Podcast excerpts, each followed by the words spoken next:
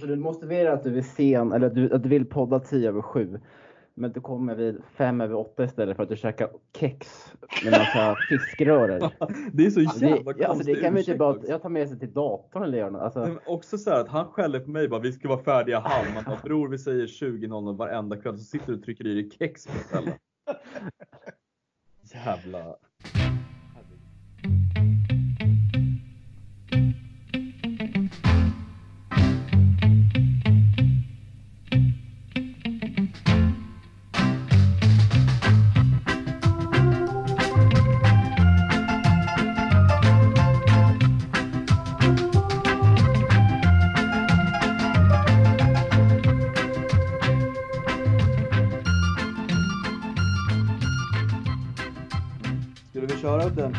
Start som vi surrade om tidigare? Att vi bara surrar lite i början?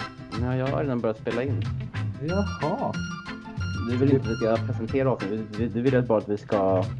Ja, men jag tycker det blir så igång. jävla strikt om du varje gång bara Hej allesammans och välkomna till avsnitt 54 av CSS-podden. Ja, men ska vi inleda dagens avsnitt med då att jag Matte sjunger för dig eller någonting? Blir du glad då? Ja men det kan vara lite kul faktiskt. Eller? ja. Ska vi sjunga? Jag må han leva. Okej, men Matte, om eh, jag tar ton då så hakar du på. Absolut. Mm. Ja må han leva, Ja. ja må han leva. ja.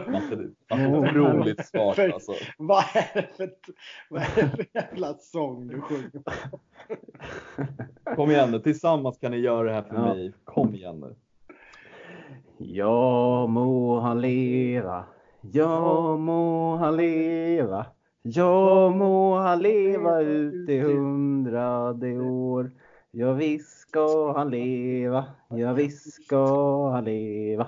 Ja visst ska han leva ut i hundrade år. Ja, ett fyrfaldigt lever för Kevin då som fyller vadå Mattias? 30 barre va? Jävlar. Vad har du för 30-årskris Kevin? Nej, jag har inte kommit till 30 än. Matte, du låg på 50 va? Jag är på 26. Så att, eh, inte total misär och ångest än, men det, det närmar sig de gråa håren i alla fall. Kan du inte vara lite också och påpeka att jag är 14? Jo, men jag har sagt det så många gånger så jag tror att alla som lyssnar på oss vet redan om att du är liten, Wille. Så att du har droppat lite den här äh, agendan mot min ålder som du har mot mig här.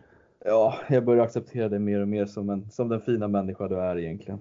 Mm, ja men vad trevligt. Tack så mycket.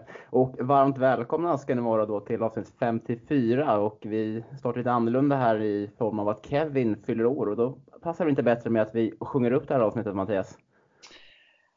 Mycket kul start. Kul att vara tillbaks på eh, planen igen. Eh, Sist blev man ju petad av Donny här som höll en skånsk monolog i 90 minuter plus tillägg. Mm. Eh, Så det, nej men det känns bra. Man känner sig lite nu för tiden. eh, I höstas kände man sig ganska säker. Man kanske var en eh, Kovacic eller liknande. Men just nu känns man ju som en Ross Barkley som åker in och ut. Men jag ska göra mitt bästa för att leverera idag. Fast den där Kovac- Kovacic-liknelsen var ändå rätt korrekt i och med att han är bänkad just nu. Exakt, och i och för sig, det är sant. Jag var riktigt bra i höstas och sen bara hux flux så blev jag bänkad. Ja, exakt. Det är så här, du, du, du är fortfarande bra men du blir bänkad och ingen vet varför liksom. Mm. Ja. ja, men så kan det vara ibland. Det är så när man inte sitter högst upp i hierarkin. Men det får du finna dig till eh, rätt med. Eller hur Kevin? Ja, men jag håller med. Jag tycker Matte får väl, eh, han får väl vara lite som Peder. Han får chansen den här matchen då så får vi se lite, ta det lite därifrån. Det, det gick inte bra senast för Pedro så jag tänker, vi tror mer på dig den här gången Mattias. Mm. Men hur är läget med då? Det är bra, det är bra. Eh, vad ska man säga, en födelsedag liksom så här på, på måndagen. Det är, jag tycker fan födelsedagar börjar bli mer och mer överskattat. Det, är, det var roligare när man var mindre men nu är det mer liksom, ja, det, det är väl inte så jävla speciellt egentligen förutom att man får, det är jävligt gött att träffa familjen liksom och träffa nära och kära men sen så är det väl liksom en vanlig dag för mig i alla fall. Hur känner ni med födelsedagar? Ja, men jag tänkte bara säga det, men ändå att du känner att, att är lite överskattas för du har bombat både mig och Mattias med bilder hur du käkar med flickvännen och du har bjudit hem familjen på middag och din mamma har lagat mat till dig, men det var överskattat. Ja, men inte överskattat. Alltså jag, jag, jag poängterade ju liksom att träffa nära och kära och liksom göra grejer. Det är ju jävligt trevligt liksom. Men själva det här vad ska man säga, langa presenter och liksom sjunga och sånt. Ja, det är väl roligt liksom, men det är väl inte världens grej längre, eller? Nej, jag tycker att födelsedagar är sjukt överskattat. Jag fattar inte varför man ska fira att man har levt ett år till. Eller Ja. eh, kanske låter, lå, lå, låter lite så här sjukt tråkig och, och deppig, men eh, ja, jag, Jag älskar födelsedagar. Man får god mat, man får bara käka tårta, man får presenter, man får stå i centrum. Ja, Jag tycker det är helt ja magiskt. men vart Man måste blir- du när man fyller man år? Man inte kan göra det varje dag istället. Käka vad man vill eller i Jo, centrum. Men om man har en sån ämnesomsättning som du har Wille, som aldrig kan bli lite fet. Men en annan kan ju inte käka tårta varje dag. Då ser man ju liksom, det räcker med att jag kollar på en Snickers i ICA-butiken så kommer jag ju upp fem kilo på vågen. Liksom. Nej, det har du inte bra du alltså. Nej, det är tufft att bli gammal. Ja, Mm. björnen jobbar vidare. Mm. Ja, han har vaknat upp ur sitt ide. Eh, men eh, ja, Kevin, grattis! Mattias, hur är det med dig? Jo men det är bra tack. Jag eh, har ju inget kök. Eh, håller på och renoverar i huset. Så att det fick bli lite ost och kex och lite räkröra och grejer idag. Så man blir stressad där. Bestämde tid klockan åtta att man skulle podda. Men redan klockan halv åtta så var det gnäll om att man var sen medan man satt och njöt av en toastskagen på ett litet knäckebröd. Så att, eh, men, men jo då, tack. Eh, förutom stressen så, så mår jag jättebra. Mm.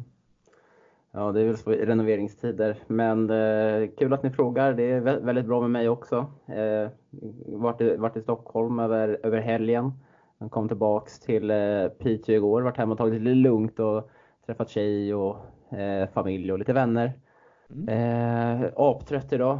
Eh, var mot min vilja nästan upp och kollade på Super Bowl hela natten. Eh? Du, du, alltså, du tog dig igenom hela Super Bowlen då? ja, första gången jag lyckas. Wow, ja, det är fan Mm. imponerande ändå. Ja, tack. Jag var uppe till halv fem. Oh, herregud. Herregud alltså. Ja, men de där ungtupparna kan ju göra det. Ja, vi har mycket energi. Ja, verkligen. Men hörni, det har ni ju inte, det nämnde ni faktiskt inte förra avsnittet, vilken jäkla liga det är som ska åka på CSS-resan. Oj, oj, oj, vilket Ja. startfält. Mm, det ska bli jävligt kul. Jag har ju inte mycket att liksom surra om eftersom jag aldrig varit på en liknande resa. Men eh, Björnen, är det, är det en bra laguppställning vi kommer med? Det är faktiskt en ruggigt bra eh, laguppställning. Jag har ju jag har inte varit med på några år. Jag var ju, jag var ju ett äh, återkommande inslag i många, många år. Men sen så tog ju familj och, och, och mycket jobb och sånt över. Så att jag, jag har inte kunnat, kunnat åka på samma sätt. Men, men nu gör man comeback och eh, många gamla kompisar och många legender. Och jag ska bland annat sova med Oskar Karlström. Det kommer bli en, en resa i sig. Eh, Vem, vem, vem, blir, vem, är stor, vem är stora och lilla skeden där? Ja, men Herregud. björnen i stora skeden. Ja, men man vill ju ligga i björnens famn. Jag förstår ju det. Det var lite det, var lite det Oskar hörde av sig på en gång. Bara, Skulle jag kunna få bli lilla sked? Jag låna dina kalsonger om jag glömmer mina? Nej, men och sen så såg man eh, vilka som ska sitta på eh, Shed. Eh, läktaren för er som inte har koll på det. Så ena kortsidan, The Shed. Eh, och där är det ju en ruggigt bra laguppställning. Och eh, får hoppas att alla är taggade till tårna så ska vi se till att sjunga fram eh, laget till tre poäng där mot Everton. Mm.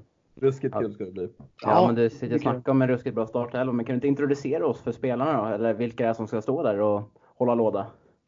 Ja, eh, har du lista med namn? Nu kommer jag inte ihåg exakt, men jag vet ju att det var, eh, var det Daniel Ivarsson bland annat. En gammal eh, CSS Youth-medlem som, som vi hade en liten falang. Oskar, eh, Daniel Skarke. Eh, var Johan Karlsson där också, Rödis? Eh, ja, jag skulle haft listan framme här nu. Ja, men det blir väl i alla fall ett, eh, ett bra gäng. Vi var i alla fall eh, 35-40 stycken med den sektionen tror jag. Eller nu kanske jag kryddade på lite, men Ja, det, men det är ett 25 ruggigt... i alla fall. 25-30 Ja. stycken. Ja men så är det och de flesta är liksom, eh, det blir ett riktigt bra drag och sen förhoppningsvis på lördag så ska vi ska ut och rasta er två grabbar. Vi ska Ja, ta- ska du visa vart skåpet ska stå? Så är det ju, så är det ju. Men man vet ju att programledaren super av vid sju och vi får lyfta hem han och sen får du och jag gå ut Kevin. Ja, nej, men jag kände vi får göra London så får Ville gå, gå och natta sig. Så får han ringa tjejen och säga att det här blev inte bra alltså. Det blev inte bra. Ja, ja okej om, ni, om ni tror det. Men eh, det, det kommer inte ske. Jag tror att det kommer vara ombytta roller. Det är ni som kommer få svårt att hänga med i tempot. Eh, jag tror, Kevin, vi diskuterade lite det att Kevin kommer ju avvika till någon sunkig liten rockbar och sätta sig där och Ja, nej, jag, jag lär väl någon slagga. jävla IPA och sen gå hem. Eller så lär jag väl slagga vid något gatuhörn eller någonting och finna mig där för natten. Mm. Det blir Ja, fint men- hur som helst. Riktigt bra, eh, riktigt bra gäng skulle jag säga. Det, Mm. Det ska bli sjukt kul. Men ni kanske vill höra dagens agenda? Mm. Kör Ja för att januari har blivit februari och det blev till slut inga värvningar vilka har gjort Frank Lampard besviken. Ja, det är i alla fall vad man kan utläsa av hans senaste presskonferenser. Och någon som också är besviken är mannen som år 2015 blev framröstad till Premier Leagues snyggaste spelare av de amerikanska kvinnorna. Ja, då är det Oliver Giroud jag talar om, som tvingades kvar i klubben mot sin egen vilja. Och med det sagt så sätter vi punkt på januarifönstret 2020. Ett misslyckat transferfönster blev ett misslyckat resultat borta mot Leicester i lördags och Chelsea har vunnit en match i Premier League under det nya året. Succéprogrampunkten Tre påståenden är kanske tillbaka ikväll. Det beror, på, det beror helt på hur långa Kevins utläggningar blir tidigare i avsnittet. För det är ju faktiskt en konst att kunna föra ett resonemang med så få ord som möjligt. Och innan vi rundar av besvarar vi de lyssnarfrågor ni har ställt oss i vår Facebookgrupp. Detta och mycket mer i CSS-podden. Nu kör vi!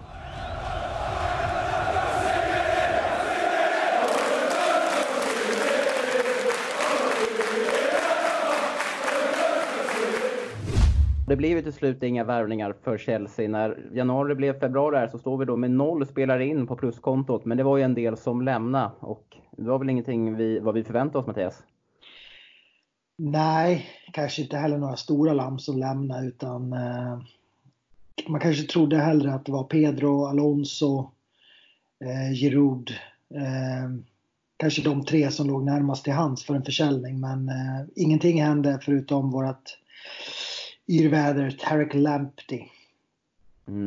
Ehm, så nej, det var inte så mycket som hände. Jag eh, eh, raljerade lite över det här på, på min Twitter i veckan. Jag, jag tycker liksom att det är många som skriker sig hesa över det här att vi inte värvade och, och så vidare. Men jag tycker ändå att någonstans att filosofin att inte värva bredd är sunt. Eh, så att vi som, som under Antonio Conte när han skrek efter värvningar och sen så landade in en Danny Drinkwater och Davide Zappacosta. Eh, jag tycker bredd finns där. Jag tycker många unga spelare förtjänar att få chansen, vilket de har fått nu under hösten och det finns fler som knackar på dörren. Så jag tycker faktiskt att fick man inte till någon, någon riktig spetsvärvning i, nu i januari så hellre vänta till sommaren. Sen är det klart att man, man såklart hade velat sett någon, någon spetsvärvning men nu blev det inte så och då tycker jag faktiskt att det är bättre att vi väntar. Är det ett underbetyg till ledningen att Vännö inte, kunde, att inte fick in oss spets med tanke på vilket slagläge vi har ändå i ligan? Vi är kvar i FA-cupen och vi, har ju, vi, vi, vi är kvar i slutspelet i Champions League också.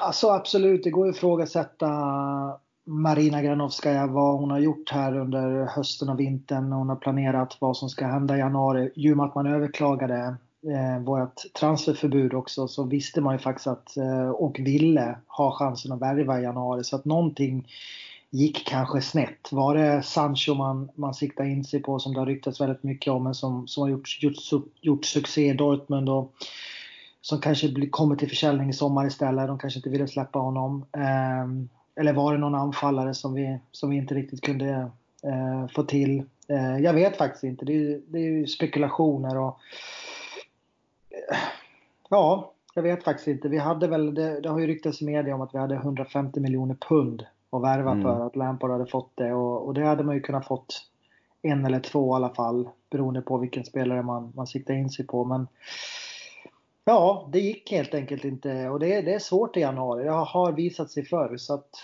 ja.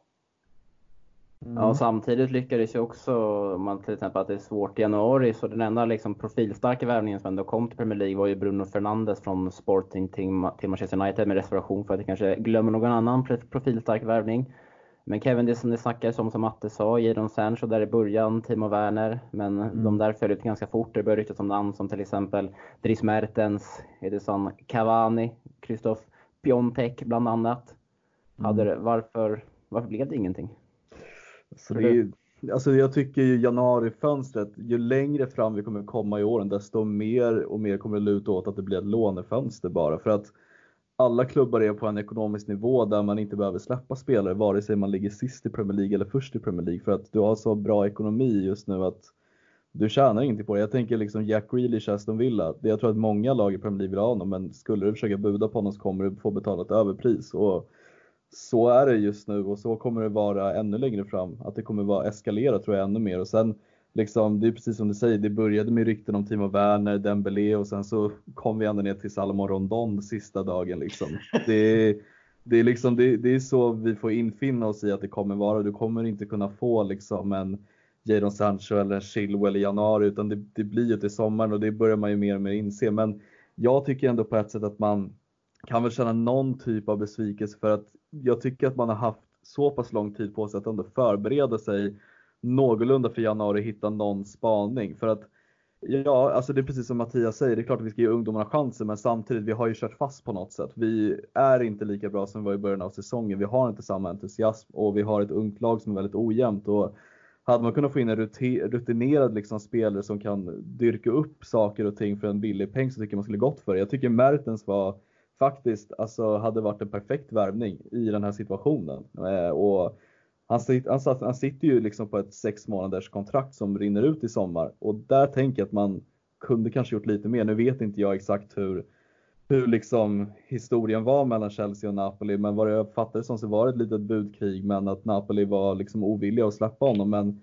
det var inte höga summor man bjöd heller och där tycker jag att man kunde bjuda till lite, för jag tror att han hade varit ganska bra att ha ett Chelsea just nu där där vi snackar om en mångsidig spelare som ska spela anfallare och ytter och är verkligen en liten mini typ liksom. Just stor, båda är väldigt stort arsle liksom och det är väldigt likt varandra och bra teknik och liksom spetsspelare så att, eh, nej äh, jag vet inte, det är en liten, jag har en liten besviken känsla i mig ändå måste jag säga. Jag tror att det är svårförhandlat med Napoli också. De har ju en galen president i Absolut. Aulerio de Laurentiis. Eh, och eh, som jag förstod det så höjde jag priset hela tiden och försökte mjölka ut varenda krona de kunde få på Merten. Så det vet vi sedan tidigare att Granoskajas filosofi är ju att inte betala överpriser eh, sedan några år tillbaka. Eh, och eh, jag tror att i det här fallet så, så var man seriöst intresserad av Dries Mertens men eh, det blev helt enkelt en för dyr affär när Napoli insåg att fan här kan vi mjölka Chelsea på pengar. Då då, då drog vi öronen åt oss och stack därifrån. Mm. Eh, ni var lite inne på, på Edison Cavani i förra avsnittet eh, där eh, ni, vissa, vissa hyllade honom och vissa sågade honom vid fotknölarna. Eh, jag tror ju att det också hade varit en supervärvning för oss och eh, det var lite intressant att Tammy Abraham var ute i media och sa också att han tyckte att det var lite synd att inte Cavani kom för han hade kunnat eh, lärt sig väldigt mycket av honom och eh, parats med en till anfallare. Eh, så att, eh, och, det håller jag med om. Jag, eh, jag tycker ju att Cavani, nog för att han hade gått på en väldigt hög lön, men där hade vi haft en, en, en bra anfallare i ett och ett halvt år. Vi hade skrivit ett ett och ett halvt, mm. ett och ett halvt års kontrakt. Eh, som hade kunnat växeldra med Tammy. Mm, jag läste nu i efterhand där att eh, att eh, Cavani, alltså att, att, att, PSG då vill ha, de vill ha 20 miljoner pund eller euro för att eh, släppa Cavani. Vilket ingen av de här klubbarna, varken Chelsea, United eller Atletico Madrid var villiga att betala och samtidigt skulle han ha en lön som gjorde att han blev den bäst betalda spelaren på Stamford Bridge. Och när man läste lite det i efterhand då känner man, ja då börjar, då börjar det smaka lite illa i käften. Men inte bara det också, jag vill sticka in att jag läste att agenten som Cavani har krävde ju en extremt, extremt hög summa också för att Cavani skulle skriva på för en klubb han trodde skulle gått till då.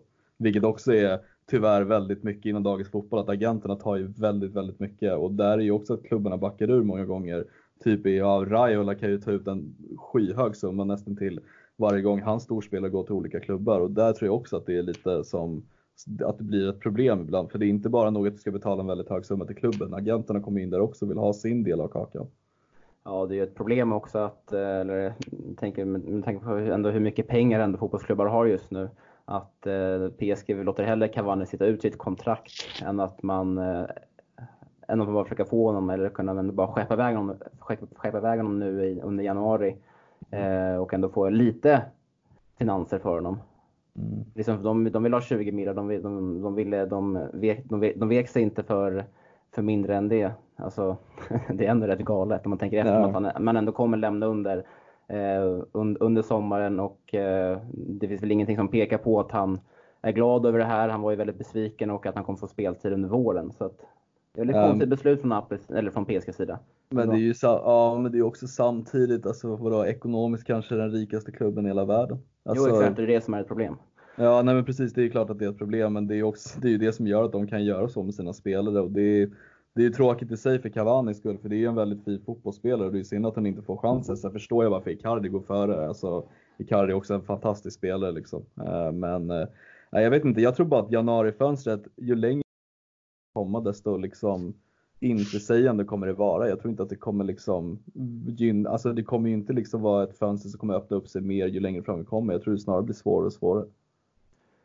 Ja, eh, och det känns väl som, eller mm, alltså vad jag ändå har fått upp en egen bild, att jag tänker att man kan ändå ge, alltså det känns som att eh, klubben inte har förhandlat eller förhandlat med andra klubbar parallellt eh, med olika spelare. Det känns som att de har gått på ett target, okej det bommas, går på nästa, det har bommat till, till, alltså, tills det blir för sent. Och när ja. man kommer in där med Mertens den 27 januari, när man vet som Mattias säger, man, ska, man har Eh, Aurelio De, De, De Laurentiis att förhandla med. Det, det, är ingen, det är ingen affär man löser på fyra dagar med honom. Ja, det är det jag tycker är väldigt, väldigt märkligt att jag tycker ändå att man har haft väldigt lång tid på sig. Jag menar Chelsea måste ju ändå ha varit mer förberedda än andra lag med tanke på att vi har överklagat liksom eh, det här till CAS och vi har inte värvat någon på sommaren och vi har ju inte varit i trubbel men det har ju varit väldigt hackigt i vårt spel så jag tänker att man har ändå haft tid på sig att kunna fixa det här men så liksom blir det ett sånt här fönster och jag är helt med Mattias, vi ska inte värva bara för att värva. Det är klart att vi ska hålla en, alltså en stabil trupp men jag, jag i alla fall är den pariteten att jag tycker att vi behöver någon typ av spets just nu. För jag tycker, det kunde man även se i Leicester-matchen som vi kom in på, att det, vi kör fast väldigt ofta. Mm. Eh, ja, trots att eh, vi inte ska värva för att värva så har det lämnat att vi har en eh, fransman kvar på KBM som är väldigt besviken över hur, ändå, hur Chelsea hanterade transferfönstret och han, då Oliver Giroud blev kvar i klubben trots att han tydligt eh, sagt att han vill lämna. Det är väl inte en optimal situation Mattias? Det känns som att vi som har tre strikers kanske blev två nu. Trots att Giroud är kvar. Ja, trots att han är kvar så verkar det inte som att Lampard har speciellt mycket förtroende för honom och eh, Lampard hade nog velat sälja honom som det, som det känns men eh, att det var ett eh, eh, någonting som skedde ovanför för hans huvud när Oliver Giroud blev kvar. Eh, det var väl Inter som var mest intresserade av hans tjänster och ah, där kan jag också tycka när han har ett utgående kontrakt likt Cavani att vad tjänar vi på att ha kvar honom? Om vi hade kunnat få in 10-20 miljoner pund på honom eh, kanske 20 men i alla fall 10. Då hade vi i alla fall fått in 10. Vi hade fått iväg en spelare och kanske kunnat plocka in en annan. Eh, så att nej, det känns, det känns lite, lite oschysst även om Giroud kanske inte är någon sån här eh, Chelsea-profil som man värnar jättemycket om så, så undrar man väl honom ett EM-slutspel där han är i form och så vidare. Sista mästerskapet mm. kanske. Eh, ja, känns väl inte som någon bra situation att ha någon spelare som inte, som inte är glad. Det var ju samma sak med eh, Louise när han blev lack där innan, innan säsongen skulle dra igång. Då sa ju Lampard det att ja, men vill du inte spela i Chelsea så kan du gå. Och lite grann så borde man väl kunna resonera i det här läget också att har man en spelare som sitter där på Cobham och inte vill vara kvar utan vill lämna, ja men lämna då. Och speciellt med ett sånt kort kontrakt kvar. Mm. Kevin, hade det bytt eh, Oliver Giroud i den situationen han befinner sig i, sig i nu mot en Rondon till exempel? Som det ryktades om där de sista timmarna på transferfönstret. Alltså skulle man kunna få Rondon på ett sex månaders lån och, och låta Giroud lämna permanent? Absolut, för då kan man ju få en Rondon som jag kan tänka mig väldigt sug. Alltså, nu säger man inte, nu säger inte jag heller att Rondon ska vara någon typ av startspelare, men då har man kanske en spelare som bidrar med någon energi på träningsplanen i alla fall och kanske visar framfötterna lite. Jag säger inte att Giroud är en oprofessionell spelare, men jag, precis som Mattias, jag tycker också att han har varit ändå väldigt professionell i klubben. Han har ju också liksom fått hela tiden höra av Lampard hur professionell han är. Och jag tycker precis som Mattias att liksom, han kommer upp i åldern, det är snart ett EM som vankas. Jag tycker att man bör ha släppt honom liksom, även vid sommaren om Lampard kände att fan Giroud är inte vår gubbe. Då liksom redan där, alltså jag förstår inte vad man tjänar på att sitta med Batshuayi, Giroud om man vägrar spela och speciellt liksom efter transferfönstret stängdes nu mot Leicester så valde vi liksom att, att, att, inte, att inte ens kasta in en anfallare. Alltså det, för mig blir det liksom helt ologiskt att vi sitter då på två strikers bakom Abraham som är hyfsat bra Premier League-spelare och inte mm. spelar dem. Det är ytterst, ytterst märkligt för mig i alla fall. Ja, jag skrattade till lite där med tanke på att tänk om hade det ryktats hela fönstret om Werner, Dembélé och Cavani så skulle Rondon där sista, på sista kvarten liksom när det var förödande. Men jag tror jag vill ändå vidhålla att jag hade tyckt att det ändå var en bra lösning än att kunna få in en Rondon istället för en Giroud till exempel på ett sexmånaderslån och det var det som det var snack om. Eh, med tanke på att Giroud verkar, verkar inte ens Lampard vilja använda Rondon på ett sexmånaderslån. Vet att han kan göra ett par mål. Det kan bli en bra backup. Man vet inte vad man får liksom. Det kan ju bli åt helvete men det kan även bli ett, ett positivt utfall av det hela. Och mm. det gör liksom ändå inte situationen sämre på något sätt. Ja, och vad, eh. vad, jag bara säga vad jag förstod det som. Du vet, jag, jag snackade lite med dig om det när jag skrev på Silly, Silly Live, att jag hörde av mig till Frida Fagerlund som gick ut med det här att Chelsea satt i förhandlingar med någon anfallare som spelade i Kina, att det var Rondon. Så hade ju hon enligt sina källor i alla fall fått fram att Chelsea hade till och med börjat med ett statement om att vi skulle värva Rondon. Att det var väldigt nära att Giroud lämnade och att Rondon skulle komma in på sex månader. Så att det här var ju inte ett rykte bara taget i luften utan det, här ska, det ska tydligen ha varit väldigt mm. nära för hon verkar sitta på bra källare tydligen. Ja, men det sprack väl lite också för att det blev lite för sent att hantera Giroud-situationen också. Exakt. Aj, fatta hur lack han hade blivit ifall vi hade tagit in honom där och sen så hade inte någon flytt för honom löst sig. Så hade han blivit kvar ändå där. Sitter vi med Giroud, Rondon och Batshuayi. ja, det, det är mysigt. En bra anfallsuppsättning om man har ambitionen att ja, klara sig kvar i Premier League kanske. Ja. Nej, jag skojar. Men eh, Ja, men det blir ju lite, ja, det, det, det bara eh, osy ju panik kring, kring den värvningen i alla fall. Den hade, ifall den hade slagit in. Eh, men hur som helst blir det ingenting, men ett beslut som vi såg här i lördags var ju att eh, Kepa Arrizabalaga Eh, blev förpassad till bänken till förmån av Willy Caballero och sen någon dag efter här i söndags, tror jag det var igår, så läckte det ut lite uppgifter om att eh, Lampard föga förvånande inte är nöjd med Kepas insatser under säsongen och gärna vill byta ut honom i sommar. Det välkomnar vi va, som det ser ut just nu i alla fall. Ja, ni gick ju hårt åt Kepa i förra avsnittet. Ni, ni red ju på där med mm. den hatiska vågen från, från Skåne och de Det blir ju som, så. Jag, jag vill ju vara lite snällare mot Kepa. Jag, jag är inte äh, lika hård med motorsågen. Äh, jag tycker dock inte att han, att han kanske håller just nu för, för oss. Äh, men han är fortfarande en, han är inte en han är inte Premier Leagues sämsta målvakt som, som ni ville få det till förra avsnittet. Det tycker jag inte. Statistiken visar det just Snudd nu. På. Jo, men statistik grabbar. Det, vi kan inte bara prata statistik. Utan Säg det man... till Ville, jag skiter i statistik egentligen. men, men eh, om man får gå då på, om vi ska prata om eh, det som hände i helgen och petningen så, så tycker jag faktiskt att den är ganska sund. Han har inte presterat. Vi har Willy Caballero som sitter där och eh, vi vet att han, han är en, en bra andremålvakt. Eh, han kan vara bra, han kan vara dålig. Men eh, när han är bra, då är han bra. Och jag tycker att han gör en okej okay match. Jag tror inte Kepa hade gjort det bättre mot Leicester. Ehm, jag tror inte att han är en man för att stå i mål resten av säsongen utan jag tror att Kepa kommer komma tillbaks där i kassen. Men, men vi får se. Det är ju helt klart ett tecken på att Lampard inte är nöjd. Och stämmer ryktena att, att han vill ersätta honom i sommar så borde han väl ändå kanske fortsätta ändå spela Kepa så att han, så att han eh, håller sitt värde. Eller värde kanske han inte håller men så att han i alla fall har en avslutar säsongen så bra det bara går och så att vi kan få ut så mycket som möjligt. Alltså ska jag vara helt ärlig så går jag nästan emot det. Jag vill se Caballero resten av säsongen. Jag vill helt ärligt talat inte se Kepa längre för att för mig känns det liksom att den här snubben har spelat för oss i snart en och en halv säsong, om inte mer. Och jag har liksom upplevt en period med honom där han har varit väldigt liksom, alltså han har varit på en okej okay slash bra nivå. Sen har det mest varit medelmåttigt. Och många liksom, nu kanske vi kommer in på matchen i sin helhet, men jag tycker inte Caballeros misstag är ett så stort misstag. Jag tycker han står för fler säkra räddningar än vad Kepa gör. många matcher. Han ger ett mer stabilare intryck med både fötter och liksom när man passar hem till honom. Eh, jag, jag, liksom, jag känner inte att Caballero säsongen ut är ett misslyckande. Jag tycker snarare att det kan vara ett stabilare val i alla fall för de här sista matcherna nu i slutet av säsongen. Jag skiter egentligen i Kepas värde för att vi kommer gå på en minusaffär oavsett. Det är bara att inse fakta. Vi kommer torska pengar på den eh, försäljningen vi kommer göra. För jag, alltså jag ser inte heller att vi behåller honom efter det här. Och jag tror ju också att det ligger någonting i ryktena om, om Lampards missnöje. Det, det hade ju, som Wille sa, det är ju föga förvånande att de kom nu.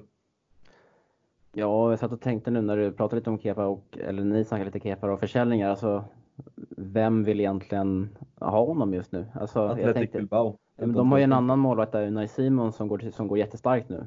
Ja, men alltså, man får väl tänka kanske lite framåt. Unai Simon, spansk målvakt, kanske en, typ en Valencia, kanske en Real Madrid eller en Barca eller någon klubb i Spanien kommer ta honom. Ja, då, då är det Som ju andra målvakt då. Ja, nej men alltså jag tänker ju Athletic Bilbao är ju liksom, kan ju bara värva basker och de har ju ekonomin för de kan inte värva varje säsong hur många spelare som helst. Och det är ändå en klubb som är hela tiden fast i La Liga, brukar oftast vara i Europa League och så vidare och så vidare. De har bra ekonomi, de kan värva spelare och jag tror att Kepa är ett realistiskt mål för dem om det är så att Chelsea kan sälja. Samtidigt, han kanske vill vara kvar i de absolut högsta topplagen och jag tror att det kan finnas något lag som kan ta honom. Jag tror inte det är helt kört. Nej, vi får se eh, helt enkelt. Jag är också lite kluven, kluven i frågan. Man har ju försvarat Kepa, eller jag har försvarat Kepa i alla fall, väldigt mycket under hösten men har ledsnat. Framförallt den senaste månaden Jag tycker att nivån han håller inte varit någon form av acceptabel. Jag har ändå alltid gått på att eh, jag kommer ge hela säsongen eh, ut men mitt tålamod eh, det, det tryter lite tidigare än så. Eh, och eh, för mig spelar det egentligen ingen roll vem som står resten av säsongen. Alltså, Alltså jag tycker ändå att eh, känslan är ju ändå att Kepa kommer att stå nästa match. Att eh, det var här var på något sätt bara för att sätta, sätta lite press på honom att eh, dina tidigare prestationer har inte varit okej. Även vad Frank Lampard har sagt i, eh, i press, på presskonferensen så tror jag ändå att han tycker och vet ändå att ja, Kepa har väl ändå en, en högre högsta nivå än vad Willy Caballero har. Det är bara jämnheten han måste hitta, även fast kanske inte högsta nivån eh, har, har visat sig eh, allt för ofta under hans tid i Chelsea. Så jag tror ändå att Kepa kommer stå nästa match. Det är ju det är ett uppehåll nu förresten också, så att det, det är ju Lampard eller och Chelsea två veckor att komma fram till en lösning där. Mm, grabbarna i Dubai såg jag. Mm. Tammy och Fikai och gänget Ja. hänger där med någon hiphopartist och det är mycket bling-bling. Kommer Ja, säkert ja. käka guldköttbiten också som alla andra jävlar. Ah, fy fan vad vidrigt.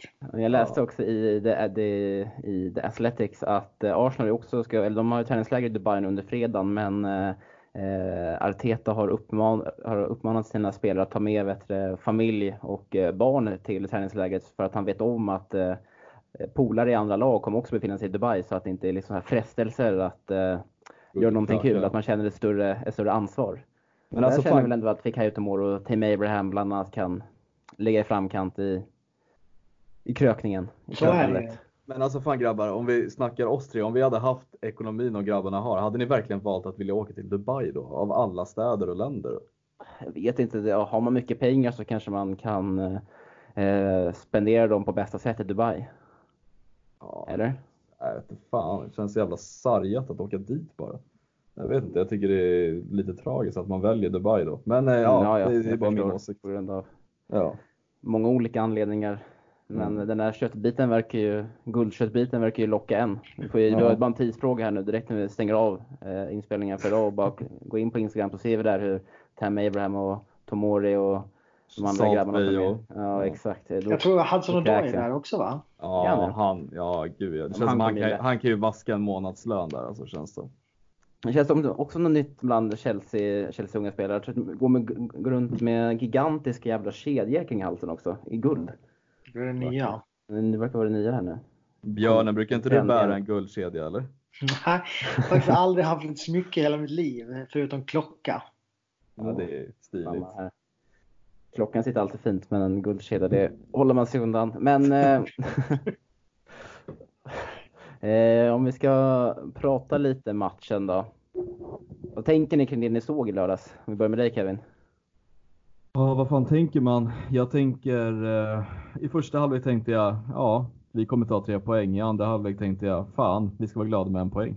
Det var lite så jag kände. Det var, mm, jag tyckte Chelsea var riktigt bra, kanske de ja, 20-30 första minuterna i första halvlek. Sen så var Leicester lite farliga på vissa omställningar och de satte bra press liksom. Men Chelsea var väldigt duktiga att spela sig ut den pressen. Men sen i andra halvlek så tycker jag att vi återigen, alltså faller ur matchen att vi på något sätt, vi sätter ju inte våra chanser i första halvlek. Abraham har ju två dunderlägen. Um, vi är inte tillräckligt effektiva.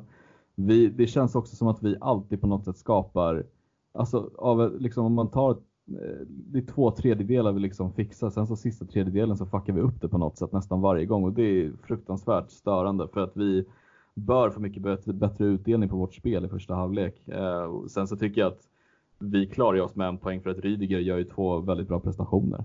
Eh, så det är väl lite min summering. Jag tycker liksom vi ska vara glada med en poäng till sist, även fast det kändes som det var tre trygga poäng i första halvlek. Ja, det var väl Chelseas, eh, nu är jag säkert helt fel på det, men jag tror inte, eller inte så fel kanske, men det är, det är väl Chelseas två första mål på en fast situation den här säsongen. Ja, det tror jag att det var. Och det, bara det är sjukt.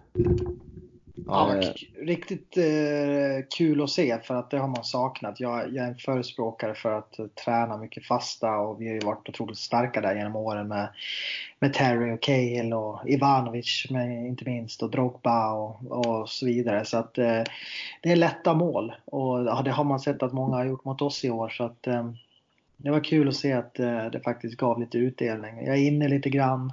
Om jag får surra lite kort om matchen så är jag mm. helt inne på, på Kevins sida där. Det kändes riktigt bra. Uh, hela första halvlek ska sägas. Sen är det klart att de är ju, de är ju bra på omställningar. Så att, uh, men det visste vi om. Men jag tycker vi uh, liksom för matchen och skapar nog mycket lägen för att kunna göra i alla fall 2-0. Men eh, så gör vi ju 1-0 precis efter paus och då känns det så här, ja men wow, nu kanske vi kan starta eh, två halvlekar i rad här och vara riktigt bra som vi haft svårt med. Men så kommer dippen. Det känns som att vi, vi slutar springa, vi slutar pressa, vi liksom, allt bara låser sig. Och sen är det ju, så, sen såg vi hur det gick. Eh, det är bara tur att vi, att vi klarade ett kryss egentligen. Så att, eh, äh, kändes deppigt. Det känns som vi aldrig kan göra två bra halvlekar i rad utan det är antingen första eller andra halvlek som är bra. Men jag vill bara också säga alltså någonting som ändå är väldigt positivt, eh, i alla fall ur mitt perspektiv. Jag, vi alla har ju hyllat James otroligt många gånger, men alltså just den här matchen så satt jag och punktade honom lite och bara liksom tittade på honom. Och, alltså, han, det, är, det är en så fruktansvärt bra fotbollsspelare och inte bara att det är en bra talang utan det är verkligen en färdig ytterback på den absolut högsta toppnivån. Alltså, de inlägger han slår när han är så där ung och samtidigt som han är så pass bra i defensiven. Det är så många situationer han löser med ett lugn, alltså en enkel passning eller bara liksom petar förbi bollen från en motståndare och bara löper förbi dem. Han blir tacklad, han liksom skapar fast situationer. Det är en sån jävla bra högerback. Alltså det är faktiskt helt sinnessjukt hur, hur jävla alltså, klar han är i den här åldern. Jag tycker det är fantastiskt att se alltså. Ja, han är superklar. Han är superklar och det som du säger, han är ju brutal både framåt och bakåt. Och Lampard sa ju det efter matchen att eh, hyllade honom stort och tyckte bara att nu är det dags för eh, hans lagkamrater att förvalta de här fina inläggen som han slår. För det, det tycker jag att han gör. Jag vet att mm. du var inne lite grann Kevin eh, i början där när han kom tillbaka. Du tyckte att han slog lite korta inlägg. Ja, exakt.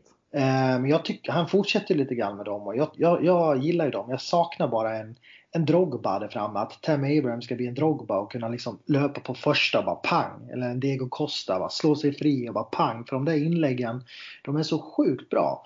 Uh, det, det gäller bara att löpa rätt. Ja, de är extremt svåra och, det, och det, det är så enkelt för en anfallare att bara liksom slå in den med foten. Eh, eller bara kasta sig fram, bara vräka in bollen som man brukar göra på gamla mm tips extra tiden. Så att nej, den, eh, den uh, högerkanten känns väldigt bra tillsammans med Hudson Odoi som jag faktiskt också tycker gör en, en, en bra insats. Ja, han, har en bit, han har en bit kvar, absolut. Men jag tycker att han börjar jobba sig in i, in i laget och in i sina prestationer. Och man ser ju att han och Reece James har ju spelat på den där kanten några år tillsammans i ungdomslag mm. och så vidare. Så det, det, alltså där har vi en högerkant för många år framöver. Ja, det bara, och det är bara början. Jag satt och tänkte för det under Leicester-matchen också, vilken, alltså hur bra den kanten levererar just nu och bara, så då drömde mig tillbaka, eller drömde mig framåt till eh, typ augusti 2020. Mm. När de har fått genombeta det under hela våren. Eh, och så komma, det, kan, det kan ju bara bli bättre liksom. Mm. Det kommer bara bli bättre. Så vi får hoppas, eller man sitter och hoppas på att eh, båda har ju, kommer ju ändå tillbaka här från ett par lite tyngre skador. Att de ändå håller sig hela under hela säsongen nu och sen får bygga upp kroppen bra under sommaren. Mm. Så tror det kommer vi ha ett, eh, ett, väl, en väldigt trevlig högerkant nästa säsong. Måste jag också, måste jag också säga att någon som var väldigt bra i Leicester var ju Evans också. Jag vet inte om ni tänkte på det, men alltså det var ju en jävla köttare den här matchen. Han rensade ju bort nästan varenda jävla inlägg och nickduell och blockade skott. Det var också, jag har aldrig liksom varit speciellt såld på Evans, men man kunde verkligen se den här matchen. Han var riktigt bra den här matchen. Ja, Ja, tack bra. och lov att han missar den där, eh, när Ja, han kom helt fri där, när Ja. Christensen var lite för vek i en Ja, som Duell. vanligt. Ja, men Någon som vi- ändå var, ja. Någon som vi, vi har snackat upp och som vi alla har sagt att vi, vi önskar till Chelsea det är ju Chilwell. Ben Chilwell, Leicesters Mm. vänsterback. Han har ju inte varit speciellt bra de sista matcherna och han var ju förutom målet kanske inte heller så jäkla bra. Reece James och Nej. Hudson Odoi eh, utnyttjar den där kanten. Han fick ju hårt tryck på sig men han klarade inte riktigt av det. Men eh, så, så gjorde han ett mål också så att det... Mm. eh, Ja, han visade mer i offensiven den här matchen än i defensiven tyckte jag. mm, Han, eh, precis. Kommer Ja, han känns tidigt. intressant. Ja, extremt intressant. Uh, vad jag tänkte jag säga där uh, angående men Christensen tycker han gör en helt okej match förutom att han är lite vek i, eh, Ja. i närkampsspelet. För jag tycker ändå att passningsspelet börjar sitta mer och mer. Positionsspelet, ja, vissa sekvenser, framförallt första halvlek var han bra, men andra går han bort sig lite. Men han är också, det är också en spelare på, som har en, en, kurv, en formkurva som pekar uppåt. Mm, alltså absolut att den pekar uppåt, men jag, jag vet inte, jag, jag tycker fortfarande inte hans spetsegenskaper är tillräckliga i Chelsea. Alltså jag tycker han har absolut gjort mycket bättre matcher ifrån sig än vad han har gjort tidigare under säsongen, men det är så många dueller jag tycker han förlorar och det är så många närkamper han alltså flyger och jag ser bara inte liksom, och jag tror att han var 90, 96 kanske? 95, 96 och jag tänker liksom han är ändå i en fysisk ålder där han bör bygga på sig lite och det, jag tycker inte att det händer så mycket. Jag menar Ward är absolut en djupledsanfallare som är väldigt jobbig att möta men även han trycker bort honom flera gånger. Jag, alltså, jag vet inte, jag, jag har väldigt svårt för Christensen och jag förstår liksom kanske varför Lampard vill spela honom med tanke på att han, han har ganska bra liksom fötter men jag tycker också många gånger att hans passning har varit intetsägande och att den inte existerar. Men ja, man har ju sett lite mer passningar nu. Jag tycker både Rydiger och Christensens passningsspel den här matchen var väldigt bra Mm. gentemot hur, hur det har sett ut tidigare. Även Rydiger kunde faktiskt sätta en boll på, på, från andra sidan liksom. Men de, hade mycket, de hade mycket felpass också ska sägas. Jag Ja, blev absolut. tokig där i andra halvlek. De slog bort ganska mycket. Jag tycker Rydiger slarvade en hel del också. Nej, men, Men, det jag eh, lite ville komma till, jag tycker ändå att om man, om man jämför, visst de kanske bort mycket i andra, men om man jämför med hur det sett ut de tidigare matcherna så var det i alla fall en klar förbättring i passningsspelet från våra mittbackar. Jag vet inte om du tänkte på det där i slutet när, när eh, är det Harvey Barnes som missar när Wardy springer och slår den liksom runt Mm. både Rydiger och Christensen. Eh, snett inåt vänster liksom. Ja. Eh, där, där tycker jag, alltså, alltså den ser man ju komma från mitt plan i princip och Christensen läser inte den. Alltså jag höll på att slita mitt hår. Eh, Rydiger hann ju inte riktigt ifatt Vardy. Och så såg man ju, ah, han kan inte skjuta för han är för långt bort. Han kommer ju spela den snett framåt vänster. Mycket riktigt. Men Christensen liksom joggar bredvid Harvey Barnes och sen så når han inte den när passen kommer. Ja, det, det höll på att kosta oss eh, en poäng. Men, Eh. men hur, hur, hur är er take på Caballeros, alltså nu säger jag med två fingrar upp i luften, eh, vad heter det, misstag? För jag personligen känner liksom absolut att han är snett ute på, det ser ju alla att han springer liksom ut och missar bollen, men jag tycker ju samtidigt så här, vad gör försvaret i den duellen? Alltså för... Menar du när de släpper in 2-1 målet? Ja men precis, för att Caballero är ju i position men jag tycker ju samtidigt vi har fyra försvarare som bara tittar på liksom bollförande och Caballero. Det är ju ingen som kollar bakom ryggen när Chilwell kommer. Nej, men det känns lite som att det kanske är lite det här äh, zonförsvaret i eget straffområde. Det var lite samma sak med deras, äh, som Harvey Barnes där 1-1 målet. Det att man bli lite för bolltittare och man står bekvämt när man väl står. Jag hade, man hade önskat att det var, hade varit lite mer, lite mer kött, att man kanske Christensen hade gått upp lite hårdare där Men exakt. och försökt blockera skottet. Och det är nästan exakt samma sak som händer där i 2-1 mål. Alla står fastklistrade och eh, förväntar sig att en lagkamrat ska ha den ytan. Ja, jag har ju sagt det förut, jag tycker inte att våra mittbackar, någon utav dem, eller för den delen, så tycker jag inte att det är någon som offrar sig så jäkla mycket. Förut hade vi så här blockare, både Terry Mm. och Mm. Cahill och Ivanovic och de här, de, så fort de liksom inte riktigt kom upp så att de kunde liksom t- ha motspelaren med, med kropp, ja då kastade de sig på sån där hockeytackling nästan. Så här, häcka slagskott Mm. eh, framför fötterna. Eh, lite sånt hade man ju gärna velat se. Det har jag inte sett en enda gång under säsongen. Man är lite för, man är lite för rädd, lite för fin för att liksom gyttja ner sig i gräset tror jag. Mm. Och helvete såg nog också hur, eh, när John Evans kom fri där i straffområdet och att nicka hur uh, Rydiger och Ja. någon annan till spelare vad de skrek på Christensen. Ja, men Ja, jag, tyck, jag tycker det är så jävla rätt. Alltså, det är det här, ja men så här, okej nu är jag kanske lite hård mot Christensen, men ser ni hur han lägger sig i duellen? Ja, ja, han lägger sig som en liten fjäder. Ja, ja och det är så här, jag vet inte om det ska vara någon typ av filmning eller att han faktiskt torskar duellen, men alltså han är ju så fucking vek. Alltså för det är det jag blir liksom så här, han är mittback i Chelsea. Alltså i ett topp Premier League-lag, det håller inte. Alltså man kan inte förlora. Det är klart att man kan förlora en duell, men på det sättet att man bara glider på knäna och inte hänger med. Det är, ja, jag vet inte, jag, jag tycker inte det håller. Alltså, men alla mittbackar borde jag som en grund att man åtminstone ska kunna klara hantera anfallare som inte är liksom speciellt stora, men inte ens Vardy kan man liksom kroppsta- kropptackla bort. Eh, jag har så svårt för, för Christensen alltså, det är helt sjukt. Mm. Eh, har Jag du något tillägga där Mattias? Ja, jag skulle bara vilja tillägga också att jag, jag har, eh, jag är lite frustrerad här på, på bland annat, jag, jag har läst mycket på Twitter, det är den här eh, stormen mot Mason Mount igen. Det är många Ja. som, som tycker att eh, han, han är för dålig, han har inte Chelsea att göra, etc, etc, etc. Eh, så såg jag något jäkligt intressant, för jag tycker faktiskt att, att Ja visst, han kanske ska, ska sitta lite mer bänk. Lampard ger honom väldigt mycket förtroende. Men samtidigt, han har ju varit bra. Han har spelat 21 Premier League-matcher nu. Han har gjort fem mål och fem assist. Han har gjort flest assist och han ligger eh, tvåa i eh, interna skytteligan tillsammans med någon till. Eh, och alltså jämför honom med till exempel eh, hans tränare Frank Lampard när han kom till klubben. Han var då 23 år. Eh, han gjorde sin första säsong under Claudio Ranieri när han spelade 37 Premier League-matcher. Han var ganska ifrågasatt i West Ham när han kom till Chelsea. Eh, Fat Frank och det var 8 miljoner pund som var jäkligt mycket på den tiden. Eh, han gjorde fem mål och två assist sin första säsong.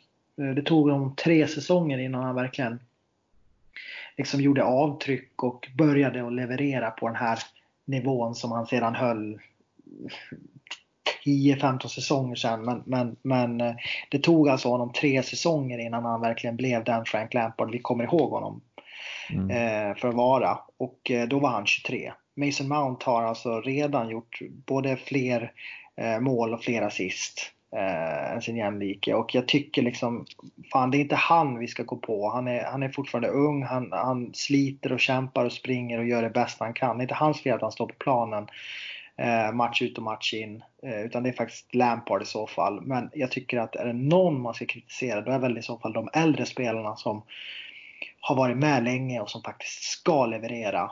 Om det är någon som ska leverera, för det är i så fall de vi ska kritisera.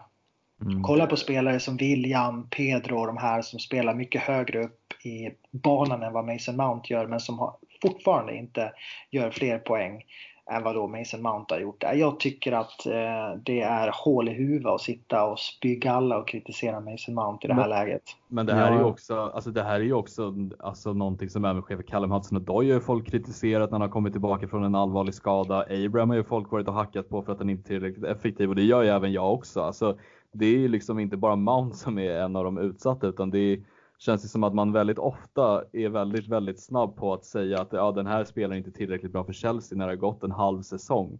Det, det är fruktansvärt märkliga konstateranden att liksom totalt avsåga någon från, från liksom Chelsea när man har som du säger, liksom gjort sin första säsong och ändå ligger två i assistligan. Eller etta ja. i assistligan och två i interna skytteligan. Det är, ja, jag förstår inte heller det, det är så jävla märkligt. Och det är ganska mycket ja. sånt uh, hat uh, ute där. Och det, jag tycker så sitter man, satt man säkerligen uh, under Sarres säsong, under Contes säsong och speciellt under Mourinhos säsong att åh, Chelsea, vi släpper aldrig fram några unga spelare, vi har så mycket bra material och bla bla bla bla bla. Ja, men de måste ju också få, få förtroende och få spela och det får de nu. Och då kanske det måste vara lite up and down. Så man kan inte som, som 20-åring leverera på toppen hel säsong. Det, det är väldigt få som gör det. Det finns några få i världen. Men jag tycker då liksom att ja, Mason Mount han, han, han gör det bra tycker jag. Han gör en bra första säsong. Det är Abraham också. Och det är Tomori och Reece James och Hudson Odoi utifrån sin skada och så vidare. Jag tycker att eh,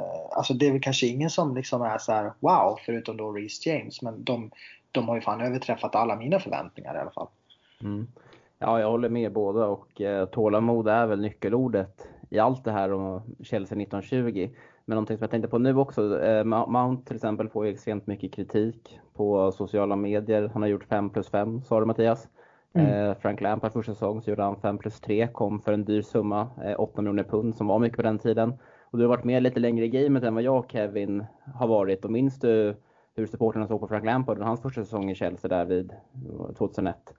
Ja, alltså det var ju lite an, det var ett litet annorlunda Chelsea då ska sägas. Eh, det var ju innan Roman Abramovic hade köpt klubben så att det var ju en Camp som ägde klubben och ett Chelsea som, som ja, jag ska inte säga att vi inte var ett eh, lag som slogs i toppen. Det var vi absolut. Vi spelade ju både Champions League där runt åren där och så vidare. Men, men vi var kanske inte, vi hade inte de förväntningarna som, som supportrarna har idag efter år och år av framgång. Så det var kanske en liten annorlunda situation. Eh, men jag minns att eh, Frank Lampard var, var inte ifrågasatt på, på samma sätt som, som Mason Mount och eh, det var ju en, var en jävligt cool värvning då. Jag kommer ihåg att jag själv tyckte att, att jag var jäkligt glad när Frank Lampard kom för att det var ju en väldigt lovande spelare och han, många trodde väldigt högt om honom förutom då West Ham och den engelska mediekåren som kallade honom för Fat Frank och för att han fick eh, då mycket fördelar på grund av att eh, hans farbror var Harry Redknapp som då tränade West Ham och hans far Sir Frank Lampard hade, eller Sir Senior Frank Lampard, mm. hade spelat i West Ham. Så att Eh, och det är lite samma situation nu. Eh, många tyckte att Frank Lampard var förfördelad i, i West Ham och nu tycker många att Mason Mount är förfördelad av, av Frank Lampard. Men jag tror att Frank Lampard ser väldigt mycket sig själv i Mason Mount. Eh, lite samma position, eh, lite samma liksom, game nu. Att han, han är lite ifrågasatt men, men väldigt lovande och sådär. Så, så jag, jag, tror att vi kommer få fortsätta se Mason Mount i laget och jag tror att vi har en väldigt duktig framtida mittfältare som bara kommer växa. Mm. Jag tänkte det var väldigt intressant att, att höra för att för, för både mig eh, och Kevin tror jag också så har ändå Frank Lampard varit en väldigt hyllad man eh, genom våra år som, som Chelsea-supporter när vi kanske kom in i gamet där runt 2005-2006.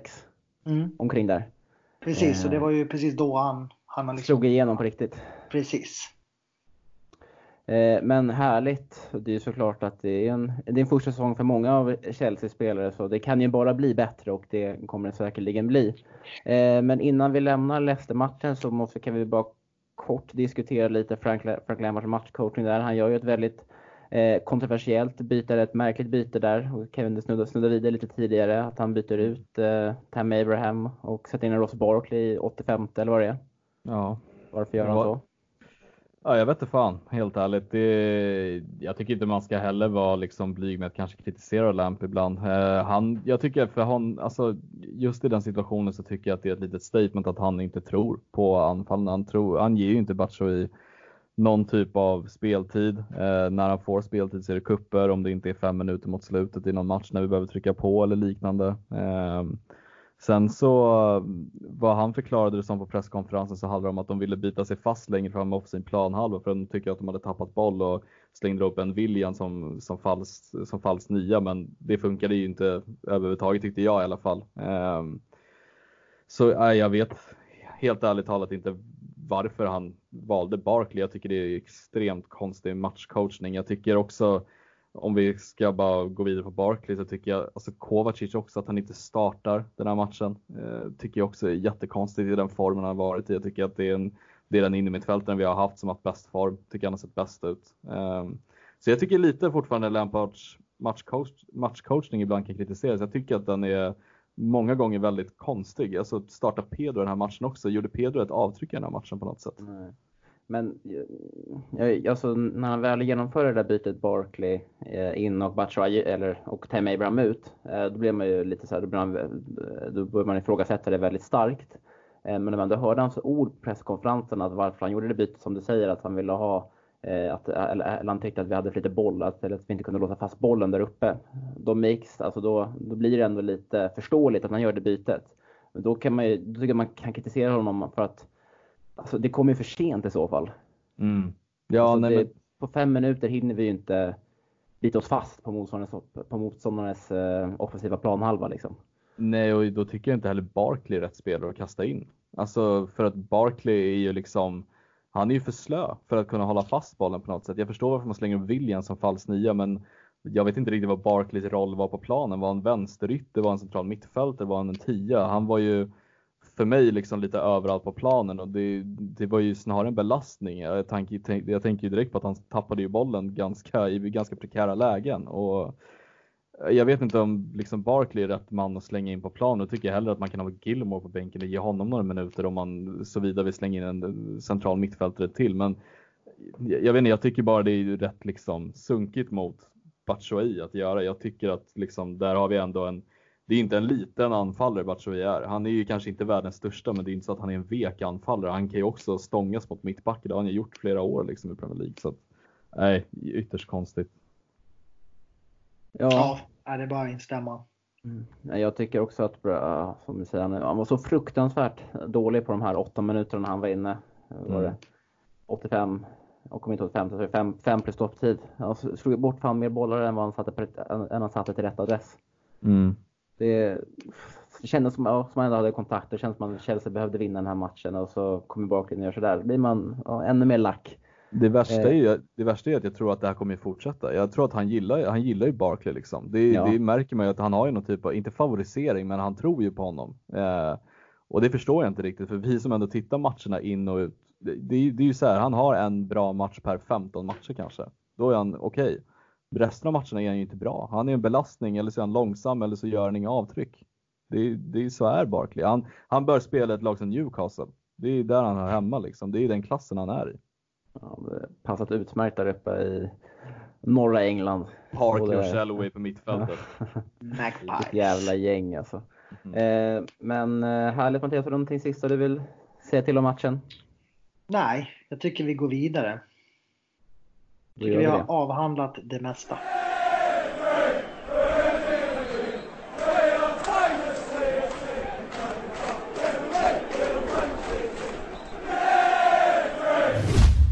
Och som vanligt då så har det rasslat in frågor i vår Facebookgrupp och de senaste avsnitten som vi annonserat ut här har faktiskt, det känns som att slås rekord antal frågor varje gång. Och eh, det är extremt kul. Och eh, tycker att om man lyssnar på den här podden och vill, och, eh, vill ställa frågor till oss eh, så ska man gå med då i vår Facebookgrupp som heter CSS-podden på, på Facebook då. Skriver man bara in CSS-podden i sökrutan där uppe och så får man svara på en enkel fråga innan jag godkänner dig för att gå med.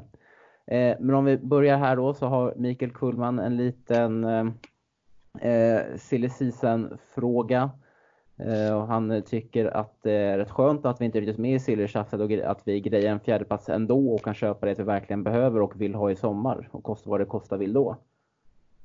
Ja, problemet är ju om vi grejer en fjärdeplats. För ja, det jag känner också. Grejer vi inte en fjärdeplats, ska vi då lyckas få Sancho och Chilwell utan en Champions League-spel? Det tror jag inte. Vi får se. Nej, det blir tufft. Det är som sagt en jäkla chansning och nu känns det som att det blir eh, Chelsea mot Tottenham hela vägen in här eh, mot slutet. Så att jag tror att eh, nyckelmatch är de här två matcherna nu mot United och Tottenham. Kan vi få med oss bra resultat på de två matcherna då tror jag vi har en chans. Annars blir det jättejobbigt med den här truppen vi har. Känns det inte lite också som att det här att Eh, spelare är bara intresserade av att komma ifall de spelar Champions League? Har inte det dött ut lite de senaste åren också?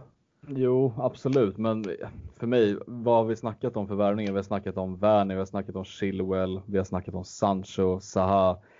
Tror ni att det här är spelare som kommer komma allihopa? Även fast vi inte spelar Champions League. Oavsett ja, jag hur... tänker liksom så här, till exempel om man tar bara från Chelsea-spelare, till exempel som en spelare som N'Golo Kanté som vann ligan med Leicester, kommer till Chelsea utan Champions League, var en Jorginho som gjorde detsamma med Napoli. Eh, en spelare som, ändå, som hade alternativ gått till City. Mm. Så ja, men det, ja, samtidigt han hade ju varit andra val i City med tanke på Fernandinho. Alltså, jag, jag vet inte, alltså för mig, det är väl klart, jag tycker som du säger, den digniteten kanske dör ut lite, men jag tycker ändå att det är ganska betydelsefullt för unga spelare i sin utveckling att vilja ha kontinuerligt Champions League-spel. Det är Samt. liksom så jag resonerar. Ja, samtidigt så har ju, får ju klubbarna mer pengar också. Man deltar i Champions League och möjliggör då sådana typer av eh, ekonomiskt dyra värvningar. Mm. Ja, vi får ja. kanske värva Igalo istället. Ja. Eh, Micke Kullman till frågar, nämn gärna 8-0-krossen av West Ham. Eh, syftar då på Chelsea-damerna som vann med 8-0 mot West Ham igår och det tror jag är eh, Chelseas största seger för den här säsongen i ligan. De vann ju med 6-0 här för inte så länge sedan mm. mot eh, eh, Bristol tror jag det var då. Eh, men vi konstaterar ju här inför att det var ingen som såg, av oss som såg matchen. Eh, eftersom att vi hade fullt upp med andra saker just igår. Men eh, det är ju kul ändå att de ångar på där, att de är fortsatt obesegrade samtidigt som att man gick om Arsenal med det här resultatet och de mötte City och åkte på pisken med 2-1. Eh, så det väntar ju en extremt, en riktig rysare här i början av februari när eller lite senare in i februari nu när det blir Chelsea City där och vinnaren därifrån kommer ju ta över första platsen. Mm. Och fortsatt obesegrade är de också va? Mm, exakt, så att de kan göra en The Invincibles och gå obesegrade med säsongen. Det är inte så många matcher kvar. Det är bara, eh, vad blir det, åtta stycken matcher kvar. Mm. Fina, fina Chelseas damer. Mm. Och Jonna Andersson, eh, vår lilla favorit här, hon bidrog med någon assist läste jag också. Ja, som vanligt. Som vanligt. Allt, allt är i sin vanliga ordning med Chelsea Ladies. Ja, värre för herrarna. Värre för herrarna. Eh, Robert Jonsson undrar, eller skriver, det är mycket diskussioner kring Kanté. Varför kan man inte bara spela Kanté framför backlinjen i den rollen han är som bäst? Sedan Kovacic och Jorginho framför honom och det känns som en fråga som vi avhandlat många gånger i den här podcasten de senaste avsnitten. Ja, men det är ju det. Vi har tagit upp den. Jag har varit med några gånger när vi har surrat om det och eh, jag vet att Kevin har varit inne många gånger på det också. Jag, jag vet inte om jag har så mycket mer att tillägga. Det, Ska vi vara lite strängare och säga att man får hänga med i CSS-podden om man Ja, men lite så. Vi kör på det. Det finns några avsnitt tillbaks. Men, men vi kan väl bara säga så att det finns två läger. Vissa ser Kanté som en tvåvägsspelare, vissa ser honom som en, som en ren defensiv central mittfältare. Och där tror jag vi släpper det. Utan mm. det, det, vi, har, vi har helt enkelt olika syn på saken och uh, vi har avhandlat det alldeles för många gånger. Mm. Och Mikael Kullman han är on fire verkligen här då, för här kommer hans tredje fråga. Eh, någon får gärna förklara varför Pedro spelade från start och innebär det att rykten om min älskade William till Barca stämmer? Kevin? Ja, det är väl, är inte det Silly och William är väl liksom, det är väl det som går ihop som bäst. Han ryktas ju varenda år till Barcelona och även det här fönstret så ryktades han dit eh, och det sägs att han ska skriva på ett kontrakt med dem när hans kontrakt med Chelsea går ut, men det tror jag inte. Jag tror att han är han är rätt bra bosatt i London. Han har ju fru, han har barn, han har ju restaurang i London. Jag tror inte att hans första prioritet är Barcelona. Jag tror att hans första prioritet är Chelsea. Kommer man inte överens om ett kontrakt så tror jag att absolut han kanske ser sig om. Eh, vad jag fattar det som så kräver han tre år medan Chelsea vill ge två år som mest. Eh, jag tror dock att William kommer skriva på för Chelsea ytterligare två säsonger till sist. Där måste jag bara flika in. Jag tycker att det är så jäkla dåligt att vi släppte på den här principen att ge mer än ett års kontrakt när man är 31 år uppåt. Eh, vi skrotade klubblegendarer som John Terry, Frank Lampard utifrån från en sån här filosofi. Och så, Mm. vik, och så viker vi oss för David Luiz och William. William ska inte ha ett treårskontrakt. William ska spela ut de här sex månaderna och sen kan han flytta till Katalonien. Det är min åsikt. Jag tycker att han har varit en viktig pjäs den här säsongen med sin rutin men han har återigen visat att han inte levererar nog mycket poäng. Eh, och är man liksom 31-32, det kommer inte bli bättre, snarare sämre. Så värva in lite nytt fräscht och släpp honom till Katalonien. Punkt. Eh, Jag är lite inne på det spåret. Jag är lite mer där. Alltså jag tror att William kommer lämna säsongen. Jag tror inte man, att han kommer komma överens med Chelsea och acceptera en roll där. Som, eller jag vill se honom som en roll som en, eh, ett tredje, fjärde alternativ och med en kraftigt minskad lön. Och vem fan går med på det liksom? När man har ett erbjudande från till exempel Barcelona trots att han har en restaurang i London eller vad fan man har. Ja, det är inte Eh, han som jobbar i disken direkt. Nej, exakt. Hur fan vet ni det? Nej, jag tänkte man skulle kliva in där nu på middagsresan. Ser man William där står och diskar inne i, i diskrummet. Att- Kontraktlös, Ja. jobbar på disken istället. kommer ut och plockar undan ens ölglas som har druckit färdigt. Eller pastatallrikar. Matte lär ju kasta den i nyllet. Nej, men jag tror att han, eh, jag, kommer inte, jag, jag, jag, jag, tror inte han kommer finna sig, sig i en sån roll om han har erbjudanden från sånt som Barcelona. Det tror jag inte. Ehm, så han tror jag vi nog kommer se, se förlorad även fast jag gärna har kvar någon som ett tredje, fjärde alternativ. Men angående, vad sa du? Du tänkte säga någonting där, Mattias? Nej, jag tänkte bara säga eh, bra surr där Kullman. Alltså, kul att du kastar in så många frågor. Det, det Mm. uppskattas. Mm. Det gillar vi. Ehm, ehm, varför Pedro spelade från start, det tror jag bara är för att William har varit rätt dålig den senaste, de senaste månaderna. Han har inte varit bra sen uh, typ Tottenham Arsenal där i mellandagarna. Så det är väl lite Frank Lampards sätt att visa att, eh, att man kan peta vem som helst. In- Ingen är säker. Både Kepa och William fick smaka på den medicinen den här helgen. Mm. Eh, Så jag tror inget mer än det. Även fast, ett, ja, fast Pedro är ett eh, kass. Men ändå. Eh, Riyad Sabanovic Ehm, eh, undrar varför Kovacic sitter bänk till förmån av Mount och Jorginho.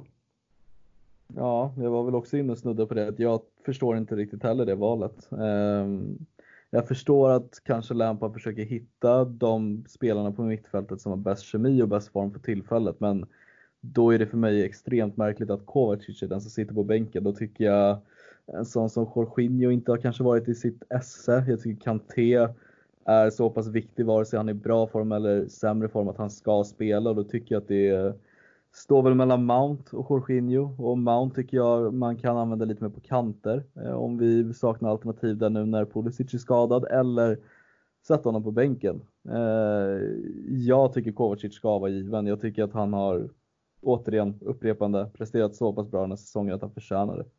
Mm. Eh, ja, det är en ex, extremt märklig petning.